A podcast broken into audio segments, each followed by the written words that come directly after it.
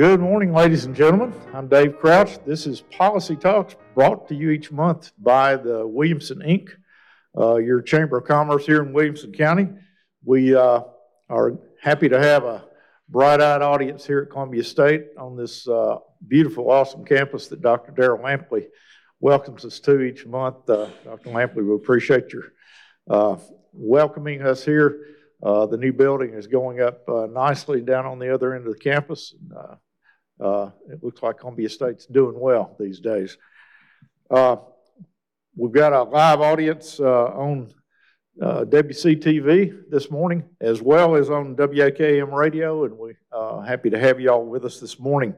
Our guests today are, are several members of our Williamson County Legislative Delegation. Our State Senator Jack Johnson representing the 27th District, which is most of Williamson County now. He had to give away some of it uh, during the last redistricting, but uh, he is also our Tennessee Senate Majority Leader. We're proud of that, and uh, glad to have you with us, Jack. Uh, in order of seniority here, uh, Representative Sam Whitson from the 65th District uh, here in Franklin. pardon me? and age, he says. Uh, we also have Todd Warner, our, our, representative from the 92nd District down in uh, Spring Hill and uh, Marshall County. And uh, Jack McCalmon is uh, coming, we think, and uh, we're looking for him. He's representing the 63rd District. Gino Bulso is not going to be able to join us. And Senator Joey Hensley, who represents part of Spring Hill, uh, also is not able to be here this morning. But uh, I think we've got enough uh, uh patients up here to uh, uh, give the doctor what he needs here. first of all, let's go back just after our last meeting. We had a the governor's state of the state address, and he covered a lot of territory. Um, some was a little surprising to me. Um, Jack Johnson is going to be a, a, wealth of knowledge about that because he has to carry all the bills that the governor, governor wants passed in the Senate. But uh, in uh, there's I've kind of got it broken up. He tried he broke it into oh about six different categories, but uh, cutting taxes and saving money for uh, the Tennesseans, um, expanding the grocery tax holiday from one month to three months. Why don't you just go ahead and do it the whole year, Jack? Uh, well, good morning, Dave. It's, it's good to be with you. Uh, no, that would be a horrible thing to do, uh, to do away with the, the grocery tax. And here's why. Uh, our grocery tax is the most stable source of revenue we have in the state uh, because regardless of economic circumstances, people buy groceries. Right. And another important aspect of the grocery tax, in my view, is that everybody pays. It is a very broad based tax. And if you look, we always draw comparisons between us and our federal government. And I like the way Tennessee does things a whole lot better than our federal government, that is for sure. And at, a, at the federal level, you have fewer and fewer, fewer people paying taxes. There's a whole lot more people riding in the wagon than are pulling the wagon. One of the reasons our state is in the fiscal condition that it is, is because we have a broad based tax and we get two thirds of our revenue from sales tax, and, and that sales tax on all items, grocery and TVs and cars and washing machines, whatever else. But it's very important to me that we maintain the integrity of that food tax because it is the most broad tax that we have in the state. Um, I'm fine with a grocery tax holiday, but that's a one time event because we're in a fiscal condition where we can do it. Um, but I would not in any way support any effort to permanently get rid of that grocery tax. Right. Uh, Tennessee Works Act, he mentioned $150 million tax relief for small businesses. Not much detail in his speech. What is that and who gets it and who administrates it? Well, it, it is difficult to, to explain, and anyone who owns a business, I own businesses, and anyone who owns a small business knows that you pay a gross receipts tax, you have franchise excise taxes that, that, that are applied to businesses. At, at a high level, you know, in the last decade or so, we, well, every year that Republicans have controlled this state, and I always like to remind folks that Republicans have controlled this state for 12 years. It, it was 2011. For, it was the first time since the Civil War that, that Republicans controlled the governor's office, of the state senate, and the state house. So it's been just over a decade that Republicans have controlled the state. During that time, every single year, we have cut taxes. The bulk of our tax reform has been targeted at individuals. You know, we eliminated the inheritance tax, we eliminated the gift tax, we eliminated the Hall income tax. We're in the process of eliminating the professional privilege tax. Uh, We've been discussing in recent years, and I'm very proud that the governor has decided to tackle this this year, that we need to shift our focus more to some of our business taxes. We are the least taxed state in the nation. Um, But on, if you silo, if you look specifically at, at taxes that we assessed on businesses and corporations, we don't rank quite as well. We're about midway in, in- out of the 50 states. Well, we want to be more competitive than that. So we're doing things like raising the, the dollar threshold, and I'm sorry, I'd have to look at my, my notes to, to, to give you specific numbers, but we're going to raise the exemption level for businesses. So if, if, if your business makes less than a certain amount, then you don't have to pay anything at all. As a small business owner, and if, I know there are small business owners out there, I've had small businesses that I've run. It costs me more to pay my accountant to prepare the return than what I actually paid to the state. And so that's ridiculous. And so, you know, if you've got a, a tax that's generating a hundred dollars, you know, it's eighty, ninety dollars in tax, and you got to pay your accountant three hundred dollars to prepare the return, that doesn't make a whole lot of sense. So we're going to exempt a lot of those smaller businesses uh, that, that we want to encourage and, and, and help. And then we're going to change some of the formulas. It does get very complicated, and I'm still in the process of wrapping my mind around it as well. But, um, but let's just say that we are going to provide some fairly significant tax relief to the business side. Right. Another two hundred and fifty million to the rainy day fund. Uh, that's pretty easy to understand and, uh, we could spend some time on that, but let's move on. There are several other topics I'm sure everybody wants to, uh, hear about. Uh, transportation, uh, of course, the choice lanes are, are what we've heard the most about, and I want to talk about those in a minute, but three billion dollars in additional funding. Um, where does that go? Who gets it? Uh, Gentlemen? Well, good morning, Dave, and great to be here and see all our friends this morning. Um, Yes, the uh, infrastructure, infrastructure, I have a code, so bear with me. Infrastructure Modernization Act, the governor's landed that for us. And let's be clear right up front, I want people to understand this. This is not toll lanes, as a lot of people have promoted. This is what we call choice lanes. The roads that we drive on today to Nashville will not change. They will not become choice lanes. Choice lanes will be newly constructed uh, lanes built under a public-private partnership to reduce congestion, but also, more importantly, to generate revenue to improve our state highway systems across the entire state. We are driving on 1970 interstates with a 2023 population. Our lane miles in Tennessee have really not changed in the past 11 years. We have about 200,000 miles of lane miles in Tennessee, but think how our population has grown from about 4 million to 7 million, and the number of miles driven has increased. The revenue coming in to build roads is not going up. The Improve Act uh, budgeted, I believe, 972 projects, and was, we estimated it cost around $11 billion to complete those. We did it today because of inflation and supply chain issues and other uh, right-of-way costs, it would take 16 billion. We need 26 billion dollars to fix our roads in Tennessee, to reduce congestion, to improve our uh, antiquated interstate highway system that I drove on when I was 16 in 1970. That has not changed. But think about the population change and number of trucks. We get about 1.2 billion dollars a year for TDOT. A lot of that goes to fix these potholes we were talking about but they only get about 500 million to do uh, new construction. Well, the problem with that is you take a like the project where they're going to increase the, the lanes uh, from two to three between Nashville and Kentucky. That's going to be the biggest project. It will it could eat up a lot of that 500 million. So is the, is the three billion gonna be added to the five hundred million in- for new roads?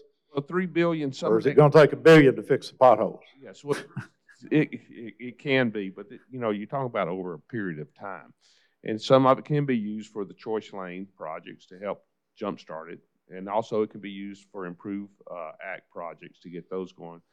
Is there just keeping up with the, re- with the cost of maintaining our roads and building the roads. It's, uh, it's, the current system is not, not gonna do it. Yep. Efficiency of cars are getting better. The gas tax is not gonna happen. And, uh, it's just, the Federal Highway Trust Fund is Yep. broke. They're using borrowed money to support that because gas taxes have not gone up. Yep. You know, a lot of people forget, in nineteen eighty-two, Ronald Reagan said the gas tax is the most fair user fee and most easy to collect tax, but there's not the will to do that. Yeah. Todd Warner, you got anything to add to that? Uh, no, not really. Uh, I'm not really sold on the choice lanes yet. Uh, I don't know, I may get there, but, you know, I'm down in, uh, Marshall County, I'm getting a lot of kickback against it, you know. So, uh, not there, but it sounds like a good idea. Okay. Jack, do you have the votes to pass it? Yes, we do. Um, And we'll have it in committee uh, next week. And what, what I, I I would like people to know and understand is we have a big, big problem, okay? That, that, we, we need to start the conversation there. Sam did a really good job of, of, of but I just want to echo that and reinforce it. We've all driven through big cities with horrible traffic. Nashville, Middle Tennessee, where we live, is not going to stop growing. People are going to continue to move here because, quite frankly, we're a wonderful place to live, and companies are going to continue to move here. People are going to continue to move here. I think I gave you these numbers last month. Just remember this Sam gave you the $500 million number. That's what we have to build new capacity, whether that be a new interstate interchange or whether that's adding a turn lane in a small community down in Marshall County on, on a state road.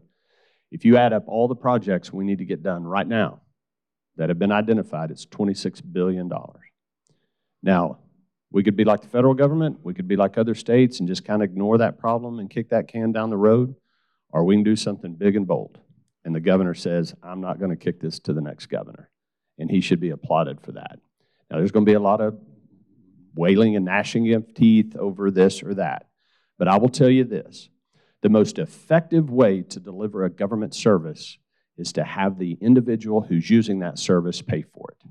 And I would tell you, as a staunch fiscal conservative, anytime we can deliver a government service and have the person who's utilizing that service pay for it, that's the way we should do it. And there is no more pure way to do that than by using choice lanes because we don't put a dime of tax, we might put a little bit, but we put very little taxpayer dollars in there. We leverage the private sector, let them build those lanes and that excess capacity, then they can monetize it. You don't want to drive on it and don't want to pay it, you don't have to. But there's a lot of people who will. So why should we make someone in rural West Tennessee pay for added capacity in Middle Tennessee? You got a big government taxpayer-funded solution, which I'm always going to try to avoid, or you can do it by making the people who utilize the service pay for it. So it's, it's important, and if, if you don't recognize the problem and how severe it is, then uh, you're not paying attention. Sam's got, And, and another important part of that is how we deliver products too, to how we want to construct projects. Right now, we have a traditional design, bid, build process. That could take fifteen years, eleven years of planning, four years of construction. Under this, we'll look at innovative ways to uh, complete construction projects in a much timely fashion. You take, for instance, the four forty project up in Nashville. It was done under this new innovative concept of design build. Normally, it would take seventeen hundred days to do that. They did it in under seven, oh, excuse me, seven hundred days. The eight bridges that they replaced in eight weekends in Nashville was done under one of these eh, innovative projects. So we're going to increase the number of those projects to get the timeline down from fourteen years to five years when a project's identified to be needed. and you're gonna be sure I-65 South between here and Columbia is widened. uh, Well, I can tell you this, the new interchange at Buckner Road is gonna be done this summer, okay? That, and it's, we see that. And, uh, but then on the House side, we, uh, the the governor's plan came, uh, into our transportation subcommittee. We moved it out, but we wanted to slow it down so our contractors, our road builders can take a look at the amendment and get their input. Because the, the state does not, TDOT does not build roads. contractors build roads, so we needed their input. We got a lot of territory to cover, gentlemen, so I hate to move on, but, uh, we need to,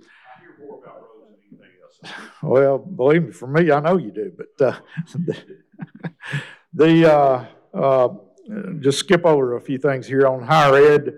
Uh, Tennessee College of Applied Technology, they're gonna replace seven facilities and add six new ones. Uh, that sounds like a pretty, um, big, uh, deal there. Uh, K through twelve, an additional three hundred and fifty million, um, and, uh, good part of that going to increase the starting pay for teachers. Homeland Security, adding Homeland Security agents in all ninety-five counties. Um, we could spend time on all these things, and I hate to skip over them. But another one hundred new state troopers this year, again, on top of the one hundred we added last year. Um, I mean, we got plenty up and down I-65 now. Uh, we do. Okay. And, uh, then TennCare expansion for pregnant moms, uh, that are on TennCare, uh, including two years supply of diapers.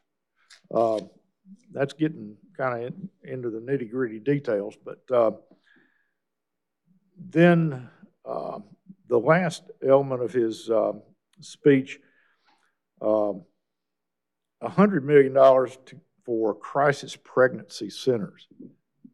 What are those? Well, It's a lot uh, of money. yeah, crisis pregnancy centers are, help women who are struggling with an unexpected pregnancy, or uh, it could be uh, medically related, it could be uh, an unwanted pregnancy. Um, uh, Everyone's familiar with the Dobbs decision that came down uh, last summer. Uh, We had a trigger law that is, that is in place. Um, And we talk, abortion can be a very polarizing issue, I recognize that, but Tennessee is a very pro-life state overwhelmingly, and we are a very pro-life legislature. And we have one of the, uh, I, I, I say I want Tennessee to be the safest place in the world to be an unborn baby, and I think that we are. But with that comes a very real responsibility to take care of those moms and those babies. Being pro-life doesn't mean you just protect the baby in the womb. That's what everybody yells and screams about, regardless of your position on abortion. But if you're truly pro-life, you, you, you want to take care of the mom and the baby. And whether the mom chooses to keep that baby and raise it herself or put it up for adoption. And so when a woman finds herself in that situation, we want to make sure that the services are there, healthcare, support, that system is in place to take care of that mom so that she can take care of the baby or, you know, put the baby up for, for adoption. I'd like to go back one, real quick because you mentioned about TennCare. And remind, we talked about this in years past, but two years ago, I think it was, we passed legislation. It got referred to as the block grant, which it really wasn't a block grant. But Tennessee has one of the best managed Medicaid programs in the nation, if not the best managed. We call it TennCare here. It's a Medicaid waiver program. And we do a really, really good job of, of managing that. I, I say we, the, the folks at TennCare do a really, really good job, and they are accountable to us. And so it's a, it's a wonderful partnership. Several years ago, we applied with the uh, Trump administration at the time for what we refer to as a shared savings plan. Because basically, we could draw down more money from the federal government if we were willing to put more state tax dollars in. And we don't because we have a very well-managed plan. And so we went to the administration and said, this is not really fair because we're returning some of this money. We should get to split some of that savings without having to put matching state dollars in. And the Trump administration agreed. Now, when the Biden administration came in, we were a little concerned would they honor that agreement that we had negotiated with uh, the, the Trump administration. To the Biden administration's credit, they have. We are now going to draw down in this coming fiscal year $300 million additional money, additional dollars uh, from the federal government that we can use in our TennCare program, which is great. And so that's, the governor was talking about, about some of those things. Um, I will say, I love the governor. I'm not a big fan of the diaper uh, proposal. We, we will see where that, where that goes. I, I do support the governor and, and his heart, his intention about making sure that we're helping uh, moms, uh, children in, in the state of Tennessee So that's, that's where that 300 million uh, number comes from. It's because we've done such a good job managing our TennCare program. Right. Well, the, I'll echo, um, in the cattle industry, we've learned if we take care of those, uh, babies in the womb, uh, they'll come out a lot healthier than if you don't take care of them. So, um, as long as that, uh, program, it looks like it's a little bit, um, difficult to, to describe right now, so hopefully those details will, will come out and take care of it. Uh, Anybody want to add anything to that uh, discussion? I think Jack nailed it. All right. I Want to spend a few minutes uh, and just give you all your, um, um, your head here. And uh, in reverse order of seniority, that means Todd, you're first. The, uh, uh, we need, did Jake come in? I don't think so, but uh, in reverse order, uh, I'd like to talk about the committees you're on, the uh, bills that you're carrying, and so forth. Uh, Todd, is, according to the state website, you're now sponsoring 13 bills. Uh, I think that's the limit in the House, isn't it, or 15? Fifteen. Uh, You're co-sponsor on 14. Uh, And I just glanced through them. Uh, One that caught my attention is raising the speed limit on, looks like interstates from 70 to 75 miles an hour. Is that, uh, yes, sir. I, don't give me that blank look now.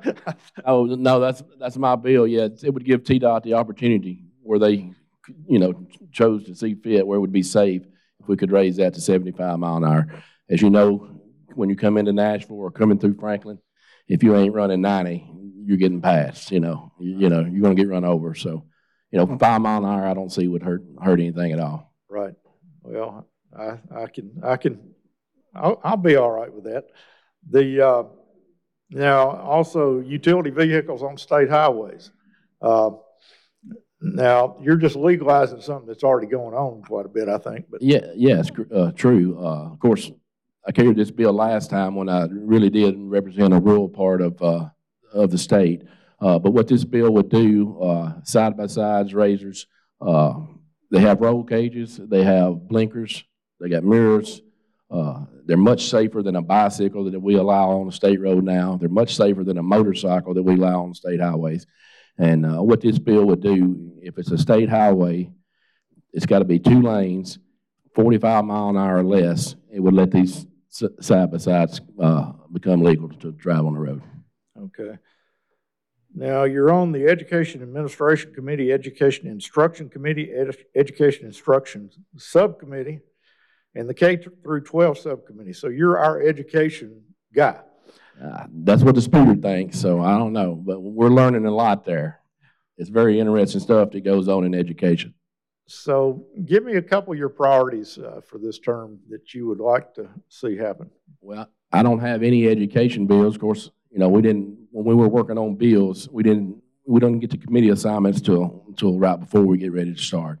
So I didn't have any education bills, but, uh, my main thing would be to make sure we take care of our teachers in the state, in the state. Uh, I applaud the governor for the, uh, for the raise he's given the teachers. Uh, I'm a firm believer that our teachers do not make enough money. Uh, the third grade retention, it's been a big thing. I don't want to see us do away with it, but I would, I would definitely be open for some tweaks to it, you know. Explain that uh, to the audience So, so right now, only third grade, uh, third grade, uh, is it retention, is that the fair word to use? That's what it's, that's what it's been, it's been given the name anyway. Uh, if a child don't, does not pass the, uh, TCAP, uh, TCAP test in the third grade, or does not meet a certain percentage of it, it- it- the child, you know, has to go to, to summer school, go to tutoring. Uh, there's nine different things, I can't name them all, but that child can do to move to the fourth grade. But if it, if parents choose not to, d- to take any of those options, the child would, would return and repeat the third grade again. So I'm going to tweak those bills a little bit and uh, make them a little. Yeah, maybe tweak it, you know, right now, it's just, it's based on one test, a- and the argument we're hearing is you're, you're, this child may, may be doing other things good, good, but this one test, he may, may have a hard day or a bad day that day, and, you know, so I'm open to maybe, you know, taking the universal screeners or something to measure that child's, you know, reading ability, other than that- just that one test on that one day. Gotcha. Representative Sam Whitson. Colonel, Yes, sir. the, uh, member of the House Health Committee, House Transportation Committee, House Transportation Subcommittee. Um, If, and watching these things over the years, I think the subcommittee is probably the, the more powerful of the committees, aren't they? uh, As far as controlling what actually comes out of the, Yeah, the two Process- bills he's sponsoring, has got to come through my subcommittee, yes. Gotcha. So, um, you're carrying, uh, fourteen bills, uh, you're co-sponsoring eighteen, so you're, you're busy, man. Uh, the, I think the speaker gave you a few, uh, along the lines of ethics and campaign finance to, uh, to carry those. What, how, do those look and what, uh, what's going on with them? Well, um, also, the other committees, I'm on Transportation Full, Transportation Sub, Health Full, um, Finance Ways and Means Full, and Sub, and we're, that's where we're really taking a lot of time because we're having budget hearings. Uh, and then I'm on Pension and Insurance Council with our good senator here that takes our Thursday mornings and Friday or Monday afternoons, and, uh, and like I said, Ethics Full and Sub. Tell, tell them to update your, uh, Okay. profile on the I think They website. ran out of room, so, I- but anyway, uh, it keeps busy. Yeah, uh, the, the bills I have, that I've sponsored this year, um, it's, has to do with ethics. Uh, That's, um, at the request of the Registry of Finance, uh, Election Finance and the Bureau of Ethics, uh, for the state. They had three bills they asked, uh, Dr. Briggs over in the Senate side for us to carry. Uh, one of them, uh, they wanted to try to define some terms better, and it kind of got misunderstood out there. And uh, Briggs and I recognized early on, if you can't, Briggs is also a retired colonel, and we figured if, you know, we couldn't understand it, it, it was going to be pretty tough to, to explain. So we asked them to uh, take another look at that, and two of them will be on the House floor next week, and it's to better reporting, some of the issues that we have dealt with over the years on transfer of federal funds to state campaigns or vice versa. We've got to make sure we clarify that. And also notification of folks when they need to appear before the board. And, uh, and some based on court cases that, that's been rulings by the, uh, commission, but now we're going to codify that so it'll be a law so people will follow. But, uh, I carry bills for the county and for the cities, private acts. They do not count against our limit of 15 bills. Uh, I think we have a charter uh, bill coming from the city of Franklin uh, that we're going to work on to help them. Uh, But it it is a very busy schedule, like from Monday, 8 o'clock till Thursday uh, afternoon. And, uh, and um, it's, it's enjoyable. and Uh, one of the other bills that looked interesting to me, um, regarding education, your, uh, this bill requires the Office of Controller, Comptroller, to review annually the language arts textbooks and instructional materials for use by every LEA. Uh, That is what we call a caption bill. uh, that sounds, sounds like a big job for the con- comptroller. Well, it's, it's a caption bill to make sure we capture a, por- a portion of the Tennessee code. So I'm looking at some legislation with some groups that we may bring later on, uh, that we can fit into that part of the code. That probably will not do what that says, but so a lot of times as you're developing legislation, you'll put it in a caption. And then you can expand that later on with an amendment. Okay, so this is another example of, uh, how you make sausage. You- Uh, Yes, sir. Uh, Gotcha. Uh, Speak, speaking of sausage, pork. uh, uh, give Representative Warner a, a- a heads up here, uh, high, high five for bringing sausage and biscuits and chicken biscuits this morning. Uh, Yeah, if you didn't get one coming in, take one with you when you go, because they look good. Uh, The folks from the Lion Leadership Group bring coffee, and uh, he had them bring us biscuits this morning, so we'll leave uh, with our heads full and our stomachs full, hopefully, as well. Senator Johnson, or Sam, did that cover the, the, the things you're prioritizing this year? Yes, yes, sir. Thank you. Uh, Senator Johnson, um, Calendar Committee, Vice Chair, uh, member of the Commerce and Labor, member of the Finance, Ways and Means, which is the big committee, the Senate Ethics Committee. Um, and this says you're carrying 83 bills. Just glancing through them, that didn't look like any of the governor's bills.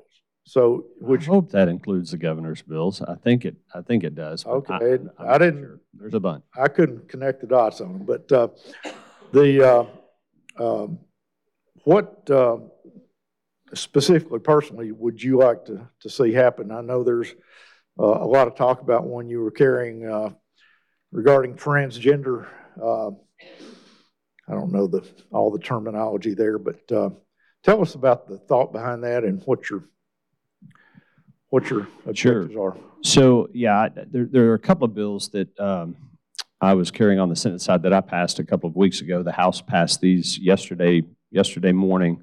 Uh, One dealt with an issue that arose back last fall. You probably saw it in the news. Uh, We found out that, we knew it was happening in, in other parts of the country, but we found out even right here in Tennessee that they, people were performing irreversible surgical procedures on kids based on gender dysphoria is, is I think the term, or gender incongruence, which is a real condition that, that, that, that people have, but you have kids that might be going through a difficult time. We all through went, we all went through puberty, we all went through adolescence, and that can be a difficult time.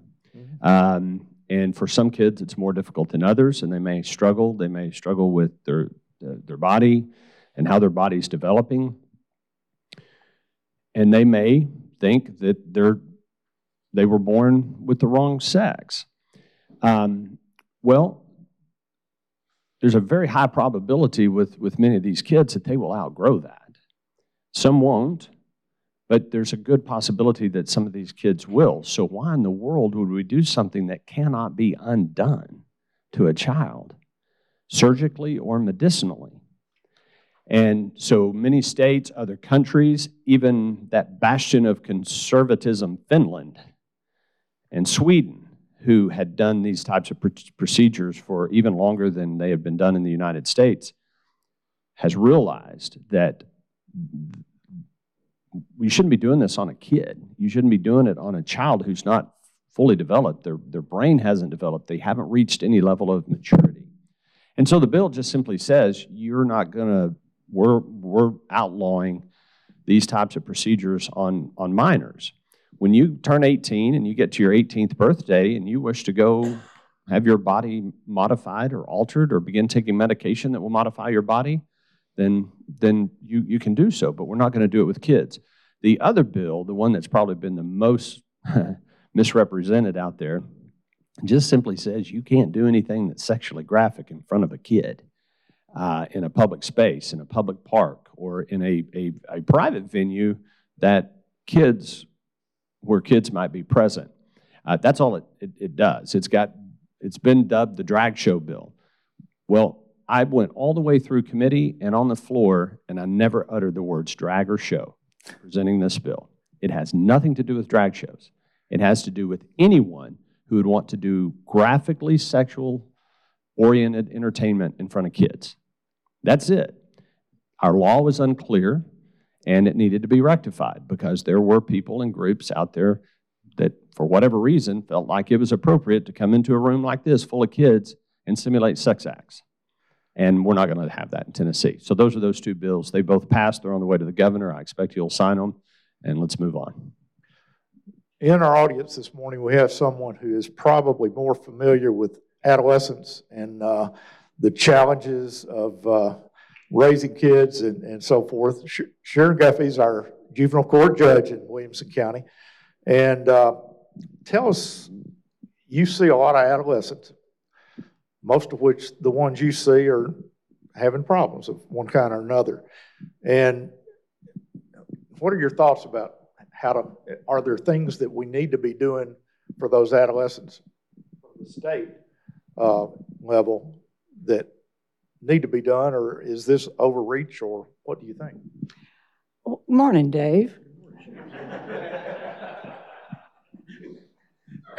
There might be some other things that I want to talk about first, but um, I'm happy to, to just comment on what we do. What we do with children is make sure that they're emotionally and physically healthy. And my agenda might not be exactly like Senator Johnson's or our legislature in that I'm going to take care of any child, no matter what they've got going on, uh, what they're struggling with. I'm going to make sure that that that child and that family is is getting everything that they need from a service perspective, from interventions through the court that don't necessarily involve um, taking a side as to what we should be doing uh, philosophically. Uh, I'm just going to take care of that child because there are uh, it, not just gender identification issues. There are a lot of emotional issues that our young people are going through that that we're going to take care of. So if you were going to draw a line in the sand on what age it's okay for a kid to start making those kind of decisions, uh, Thankfully, I don't have to do that. I'll leave that to smarter people than me, maybe a case-by-case basis. maybe. Thank you. Uh, When I see a, a resource like that on a subject that we're talking about, I can't, can't pass it up, and uh, we appreciate you being here. Sharon. Well, I, I, I'm- I can't let this opportunity go by because Judge Guffey, I, I think, could probably offer a tremendous amount of insight on something else that is, is a big, large priority of ours at the state level and the governor has prioritized, and that's our DCS system and, and how we are delivering services to kids and, and, and foster children and things of, of that nature. Um, There's been a lot of that in the news, so very grateful for what Judge Guffey uh, does here at the local level. I, I think it's safe to say we have not been a good partner in that in many respects in, in recent years. And the governor has proposed, and there is broad support to do that work better for those children that are in state custody, um, uh, or, or maybe they're not in state custody, but they're close to being in state custody, and making sure that we're delivering those services to, to, to those kids. So uh, money is not always the answer, but we are uh, throwing a lot more money at that to make sure that the caseworkers that Judge Guffey and her colleagues all across the state have to work with are, are being paid. It's very difficult work. It's probably, if not the hardest job in the state. I mean, it's, it's certainly very close to being one of the hardest jobs in the state when you're dealing with children that have to be removed from their homes. So very, very important work that's going on there, so. I was going to compliment Judge Guffey. She uh, uh, chaired a meeting and had the new DCS commissioner come down to Williamson County and heard firsthand from uh, stakeholders in this, and she's energized the discussion on that. Uh, She closely followed the budget hearings and where we're going on that, and has made great recommendations how we fix a problem that just seems to grow bigger every year. Jack, one other uh, item that's been in the news, uh, quite frankly, hadn't been talked about as much as I would have expected to be, but uh, Senator, uh, our Lieutenant Governor, been in the hospital, uh, emergency surgery, I think, put in a pacemaker. Um, And I don't know about the succession plan, if he were to not be able to serve, how does that work and uh, where do you stand in that process?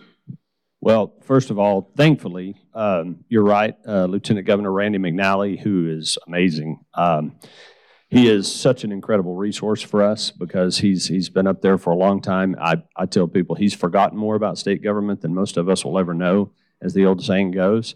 Uh, but uh, he um, he did have a bit of a heart issue um, and went to Vanderbilt, got a pacemaker, and and he is back. Uh, he was back in just a few days, and he is doing great says he feels great. And uh, those of us who, who've been around him quite a bit, we can tell that he- he's got a little extra pep in his step. Um, he shared this publicly, so I'm not violating any confidence here, but his heart, heart rate was, was, was very low. We have a world-renowned cardiothoracic surgeon, heart surgeon in the Senate, uh, Richard Briggs. And so uh, when uh, the speaker was not, not feeling well, he got very quickly assessed by Dr. Briggs and went to Vanderbilt, and he's got a new pacemaker, and he, he is back, and he is doing great. So we're, we're all very thankful for that. And as far as I'm concerned, I hope he stays around and serves as our lieutenant governor for a long time. Good, good. The uh, hot topics uh, uh, going around, uh, Speaker Sexton is talking about rejecting federal school funding so that we don't have to follow the rules that the federal government passes down our way. Uh, Since you've got the mic in your hand, uh, Mr. Warner, uh, you're the education man. What, uh, what do you think about that? I, to be honest, I probably think it's a good idea. I don't know, I'm not sure, and the senator may help me here, how many dollars we actually get from the federal government, but one point eight billion. What are we on, uh, track for, Senator, right now this year to have a surplus in the state? Is it what, five billion, six? So if we could, you know, to me, if we could take some of that surplus, put it in our, over in our education, replace those federal dollars, and not have to, to deal with a bunch of the, you know, what the right word, maybe garbage that comes down from the federal government, the ties that's to that, some of that money that you gotta do, uh, I would definitely be in, in favor of it. And I applaud the speaker for, uh, for coming up with this idea, and, and hopefully he's bringing legislation. Okay. Jack, where does the Senate stand on, on that proposal? Yeah, I, we've talked about that for, for uh, some period of time, and uh, I'm, I'm certainly supportive of, of looking at it. It- It is a, a fairly significant amount of money, and I think what Speaker Sexton has laid out is, makes a lot of sense, is that it's probably something that you don't do, you don't eat the apple in one bite, you probably do it o- over time. You know, as far as I'm concerned, there shouldn't be a federal Department of Education. It was created under the Carter administration. The federal government has absolutely no constitutional role um, in, in the delivery of public education. So they should do away with the U.S. Department of Education and get out of that business. Um, they, like the federal government does in so many instances, that's how they try to control us or, or get us to do things. It's about waving money in our face and saying, you do this and you get the money. If you don't, well, you're not going to get the money. Well, here's the problem with that. It's not their money, it's our money. They are taxing that money from Tennesseans. They are assessing Tennesseans for that. So, um, and, and I, I want to digress a little bit. We saw a tremendous rollback of these federal mandates and, and coercion from the federal government under the Trump administration because uh, I think there was an acknowledgement there in his administration that the federal government shouldn't be micromanaging some of these things. And so they rolled that back fairly considerably in, in a number of areas. I talked about TennCare. That is a perfect example of where, where if you're going to have us deliver Medicaid services in the state of Tennessee, then let us do it in the manner that we deem best. We don't need bureaucrats in Washington telling us how to take care of kids in Tennessee. We've got, you know, not all the smart people in the world aren't in Washington. I got news for you. Uh, there are smart people in states as well. So I, I get a little passionate about state sovereignty and the Tenth Amendment. So you've, you've got you've hit a hot button with me here. So this is this is an area where I think we look at it, but but just recognize. I said I'm supportive, and I think we ought to do it. But that 1.8 billion dollars that we're getting from the federal government, that's helping pay for education in Tennessee, that's your money, or it's your grandkids' money because we borrowed it from China, and your grandkids and your great grandkids are going to have to pay it back. So when, when you say, just say no to the federal government and stop taking their money, understand that means your money is going to go to California or New York. So again, I'm supportive. I want to.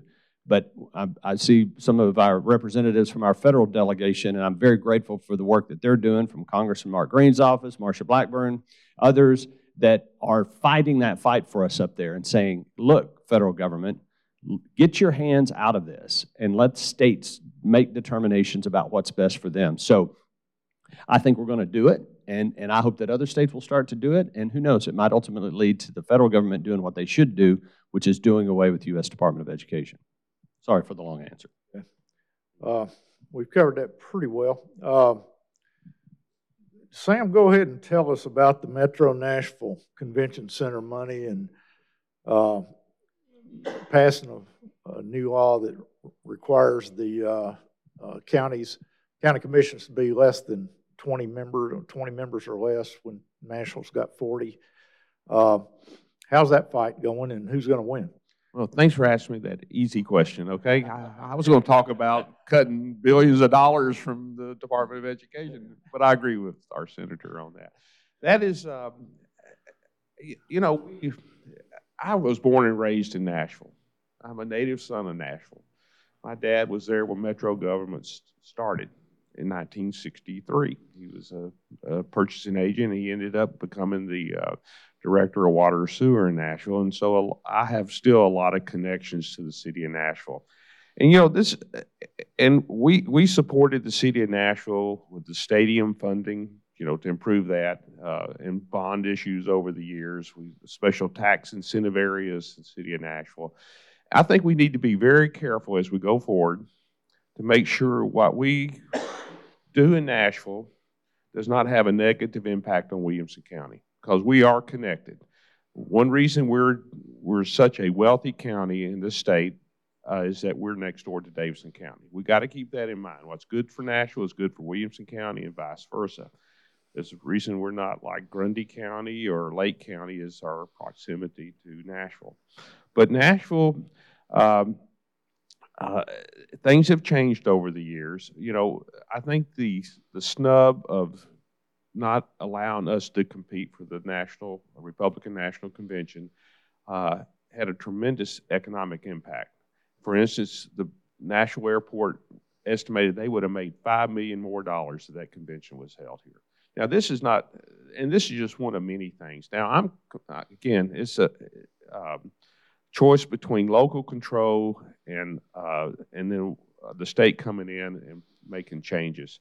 Um, I actually voted no in subcommittee on reducing the size of the council, just to make a statement that my concerns of local, control, what will be the overall impact uh, on the uh, on Williamson County, and also a lot of the people who actually testified against it were old friends of my dad's, so there was uh, there's some emotional attachment.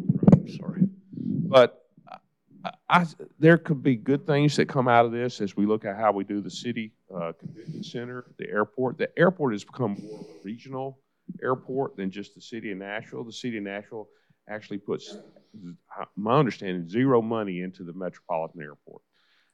We, you know, the, the impact of that airport across all of Middle Tennessee and the state, we have to look at that too.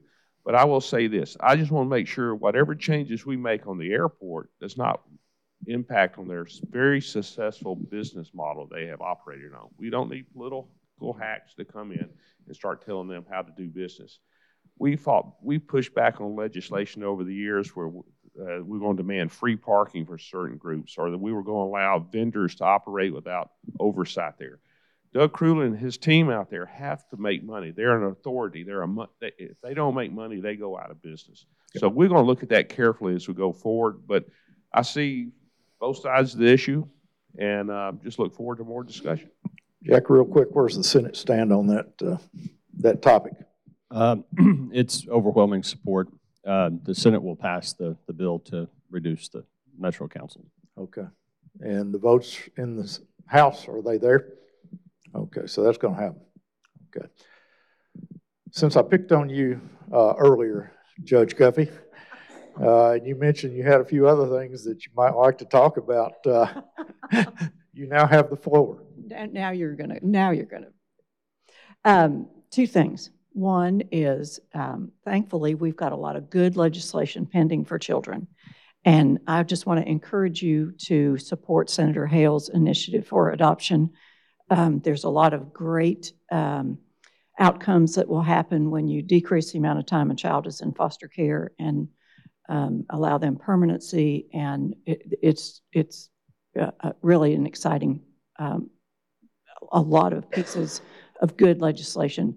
Second thing is, um, I'm going to use Senator Johnson's words, the Department of Children's Services is a big problem. And I say that, saying that our caseworkers here in Williamson County are wonderful, and there are a lot of good people that work at the Department of Children's Services. I've been some, one of their strongest advocates, but the problems, I've been working with DCS for 25 years. The problems now are everything that you read in the newspapers, and I sometimes know that there's a little sensationalism, not from anyone here in this room, Coleman. Um, Everything is not only true, it is actually worse. And so I would just, I would just encourage you, I know you've had ad hoc committee meetings, and um, I I would encourage you, since this is a time when the heightened awareness is obviously going to increase funding for the department, to not only recognize that there's a crisis that needs to be eliminated and, and remedied, but there is a long-term problem of structure and policies that also needs to be addressed before you throw good money into a bad situation. So that's all. Thank you. Thank you very much.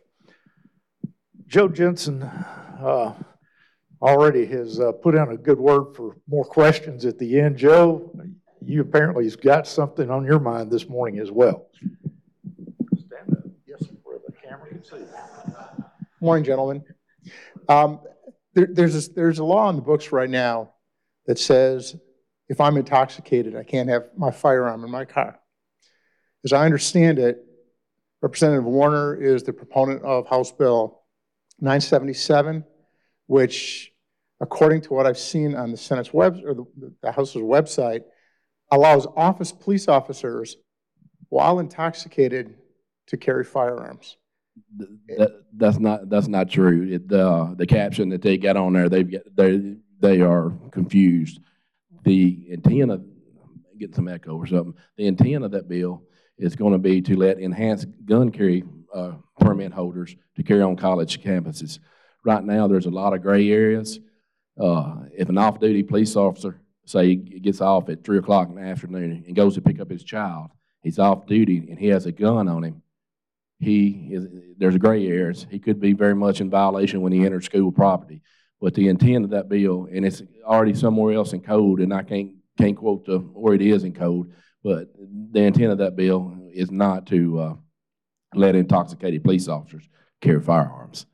And, and how that got on the, I mean, I, know how it got on there. Uh, they put it on there, but why, why they've done that, I don't know. Yeah, I saw that. I was quite puzzled. But no, there's, a- there's an amendment too that's traveling with it to clean it up, but that is not the intent of the legislation. That's good. Patty Carroll, representative from Congressman Mike, Mark Green. Tell us, uh, Congressman Green is, uh, he's made the news a few times here lately. What, uh, what are his uh, main uh, objectives these days? Well, you might have realized or read, I'm sure y'all did, but he is now the chair of Homeland Security. So that is a huge focus. So the border, um, we're hopefully going to see a lot of differences. He is, he said immediately he was going to hire somebody and put them at the border for they get firsthand um, what's going on and stay updated. And they're going to start um, holding hearings at the border. So some of those people that haven't made it to the border will um, be forced to go to the border. So I think you'll see some changes that way. Um, but still working for the people, um, trying to, um, he was recently here in the district and just trying to see what's important to the people. And, um, you know, he will continue um, to work hard for us and just, but that's his focus right now, obviously, it's a big one. And um, so we're, he's got a lot of bills coming up and um, we'll start to see a lot of changes. Been lovely to have him back here this summer when he's out of session because uh, he was a very interesting guest here uh, a couple of years ago and we'd like to have him, so Well, Put- we'll- put a word in for us. Thank you. thank you. Jay was here. He had to go.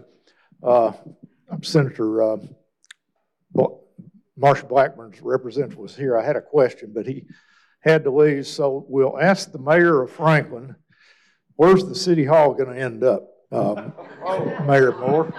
I don't think that's a state issue, and if Jack and, but if Jack and Sam and uh, Representative want to come down and bring more money, we will accept it. Uh, I wanted to go back to the uh, Transportation and Modernization Act uh, and kind of bring it home. Uh, We recently uh, saw that a number of important projects for us, uh, Southeast Mack Hatcher widening, uh, Moore's Lane improvements, there's one other project that's escaping me, vanished from the list. So we started kicking and fighting and got it back on the list. But the problem is, the money is not there. And so, uh, at a recent uh, meeting of all the mayors from about 14 counties, we overwhelmingly supported the governor's Transportation Modernization Act. We don't know all the details yet, but we, I, I believe that's a good start. The other thing about the uh, public-private partnership, the uh, choice lanes, those lanes can be used for uh, transit, which would be a good start to improve what's going to happen in 40 years. We're going to be in gridlock if we are, if we don't do something. Uh, so thumbs up on Transportation Modernization Act. Go for it, get it. We need it. It's a good start.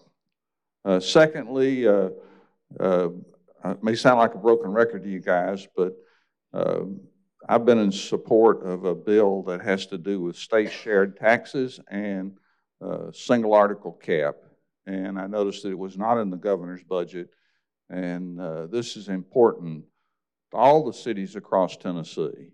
Uh, the last session, we had uh, uh, probably 70%, I'm guessing, of the cities that signed on and said this is important to them to get that revenue. Uh, and we're in that process now. Many cities are, again, passing a similar resolution to try to uh, change that formula back to what traditionally it's been. So that's my two cents. And uh, by the way, yeah, I'll open the doors to City Hall on the weekends for you to bring money for a new City Hall. Yes, sir. And, and Mayor, uh, Mayor. Representative Johnny Garrett uh, has a bill on the shared sales tax, and I'm proud to be a co-sponsor. Gentlemen, that pretty well wraps up our time this morning. The uh, um, folks out in radio and TV land, this is a great opportunity to get to know your state representatives and state senator. And we just appreciate the time y'all take from your schedules to come out here and spend time explaining things. Uh, There's several other topics we could spend more time on, wish we had more time to talk. But um, if, uh, if you really want to get to know these guys, it's an opportunity uh, that you'll not get in a lot of other places. We appreciate your coming. Uh, Sam? Just real quick, Dave, I encourage people to make sure check the Tennessee General Assembly website. It shows all the legislation that Dave was talking about. It has videos, it has upcoming schedules, and lists all the bills. So see, be sure to check the Tennessee General Assembly website. It's incredible. Got a lot of people I need to thank for making this, uh, this show happen. It's, a- it's a group effort, and we appreciate all the, uh, the accommodations here at Columbia State. Again, a beautiful campus, and uh, Dr. Janet Smith and Dr. Daryl Lampley and, and their staff uh, just make it uh, very convenient for us to be here, and we appreciate it. Uh, Creed Henderson over at WCTV, the Comcast Channel, Channel 3 is uh, make, always makes us look better than we deserve, and Creed, we appreciate that. And Tom Lawrence and his crew over at WAKM uh, get us on the air there, and we appreciate that. Uh, Dennis Wagner with AT&T, you helped make it possible with a little more funding for the, the effort. Um, Chamber staff, Matt, uh, Kel, uh, Nancy, Jenna, uh, we appreciate all y'all do to, behind the scenes.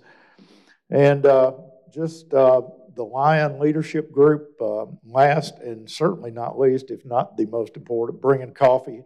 And thanks to the generosity of our uh, state senator from down in the 92nd District, Todd Warner, we appreciate the, the sausage and biscuits and chicken biscuits. So, Everybody make sure they grab one. I think there's a sack or two full back there, so everybody grab a biscuit before you leave. That's great. And we plan to be back here on March 31st. Hope you all will be here and bring your friends. Have a good day.